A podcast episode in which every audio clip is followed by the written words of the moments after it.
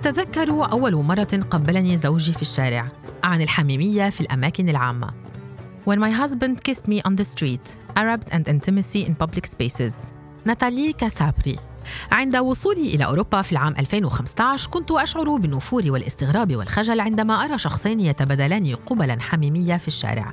كنت أحاول ألا أنظر إليهما، ولو نظرت فلأحاول أن أخبرهما دون كلام بأنني لا أحب ما تفعلانه ولا أفهم لماذا تفعلان ذلك، فهذا معيب حقا. هكذا بدأت لما 27 عاما ضاحكة كلامها. أثرت لما أن نستعمل اسما مستعارا للتكلم بحرية دون تعرضها للانتقاد ممن يعرفونها. ازدادت أعداد العرب الذين هاجروا إلى أوروبا في العقد الأخير ليجدوا أنفسهم على مرأى من ثقافة مختلفة، وصار عليهم الاعتياد على مشاهد في الأماكن العامة لم تكن مألوفة، بل وجدوا أنفسهم مرغمين على نقد الكثير من العادات والتقاليد التي تربوا على الانصياع لها. فعند الانتقال للعيش في مكان غريب يتحرر المرء مما تربى عليه ليختار المناسب له.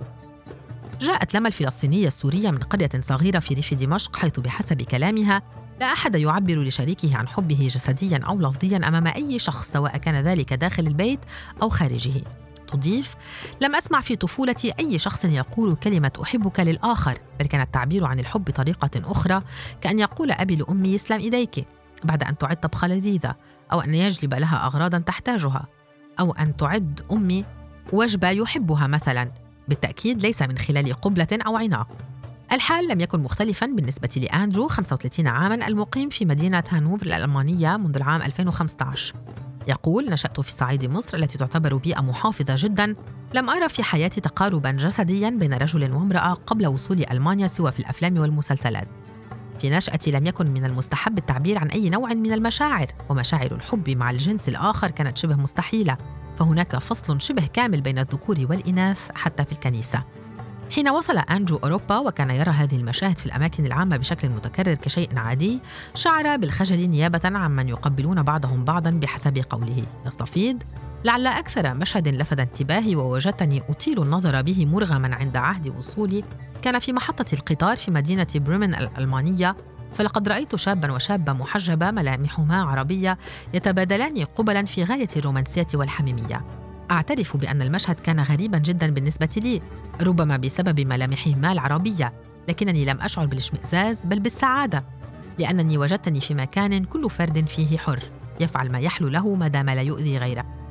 تلك الفتاة كانت تشعر بالحرية والأمان كي تعيش وتفعل ما تريد دون أن يقول لها أحدهم هذا غلط أو عيب أو أنت غير محترمة أو سأطلب لك الشرطة كما يحصل في بلادنا.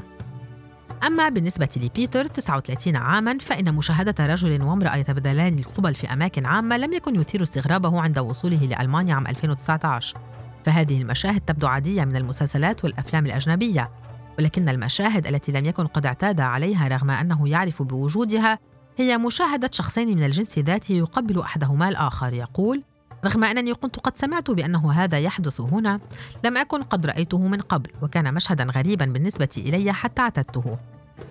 تعتبر سمرة 26 عاماً السورية التي أتت إلى ألمانيا في العام 2015 التقبيل الرومانسي فعلاً له بعض الخصوصية، مكانه البيت لا الشارع. توضح: حين أرى زوجاً يبالغان في تقبيل أحدهما الآخر في أماكن عامة، أسأل نفسي دوماً أين خصوصيتهما؟ هل هما بحاجة فعلاً للتقبيل بهذا الشكل أمام الناس؟ ليس لدي مشكلة معهما ولا أشعر بأنني أريد توجيه أي كلمة لهما، لكنني شخصياً لن أفعل مثلهما ولا أحب رؤية تلك المشاهد في الطريق. رغم أن سمرة وزوجها يتبادلان القبل في الأماكن العامة، لكنها قبل سريعة بحسب وصفها.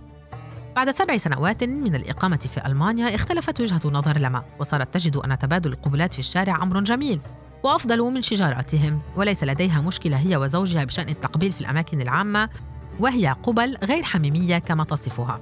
تردف مبتسمة: أتذكر أول مرة قبلني بها زوجي في مكان عام، كان يجلس بجواري في الحافلة، لم أعرف ما الذي علي فعله، لم أبدي أي ردة فعل، لم أستطع مشاركته التقبيل حتى، تسمرت في مكاني وكنت أشعر بالخجل والسعادة المفرطة في نفس الوقت.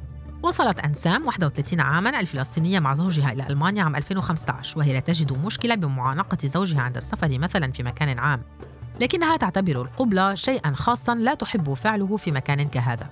وتضيف: أجد صعوبة في التعبير عن مشاعري في الأماكن العامة، السلبية منها على وجه الخصوص، لا أحب النقاش في موضوع شخصي يزعجني في الحديقة العامة مثلا، لأن تلك النقاشات تستحضر الغضب والعصبية، وأنا لا أحب الصراخ أمام الناس، رغم أن ليس هناك ما يمنعني، فالنقاشات الشخصية ستكون بالعربية بالتأكيد ولن يفهمني من حولي، لكن فعل ذلك يشحنني بالكثير من الطاقة السلبية لأنني أحب الحفاظ على خصوصيتي.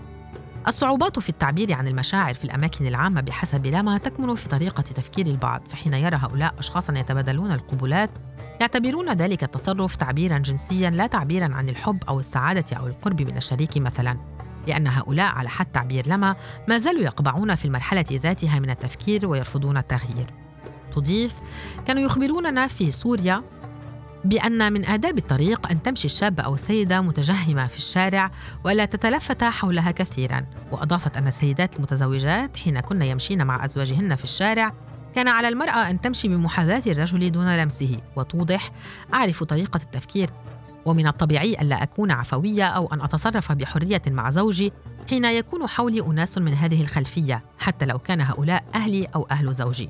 يوضح أندرو أنه وزوجته لا يشعران بأي نوع من الخجل في ذلك، لكنه يؤكد أن هذا يختلف حين يكونان في مصر أو لبنان. ويؤكد: يختلف تعبيري لزوجتي عن مشاعري إذا كان حولنا عرب، فلا أشعر بالحرية التامة وأضع حدوداً على كل تصرفاتي حتى بالكلام، وإن كان هؤلاء العرب أشخاصاً لا نعرفهم في المواصلات العامة مثلاً.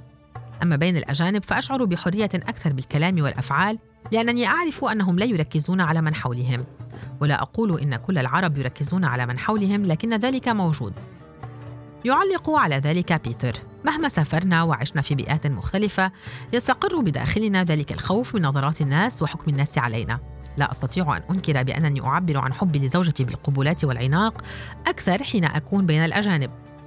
يبدو أن ما يمنع معظم الأشخاص من التعبير عن مشاعرهم لأزواجهم وزوجاتهم في الأماكن العامة أو حتى داخل البيت أمام العائلات هو الناس والعادات والتقاليد التي كبروا عليها، لكن حين يجد بعض الأشخاص أنفسهم خارج نطاق تلك العادات والتقاليد يصبح التعبير عن مشاعرهم أمراً مهماً وعفوياً لا يستحق كل تلك التعقيدات التي تبنيها بعض المجتمعات. لكن مع ذلك ما زالت العادات والتقاليد التي نتربى عليها حاضرة، وتجعلنا نضع قيوداً بشكل غير واعٍ على تصرفاتنا وتعبيرنا عن الحب في الأماكن العامة أو حتى ضمن الأماكن الخاصة أمام أهل بيتنا.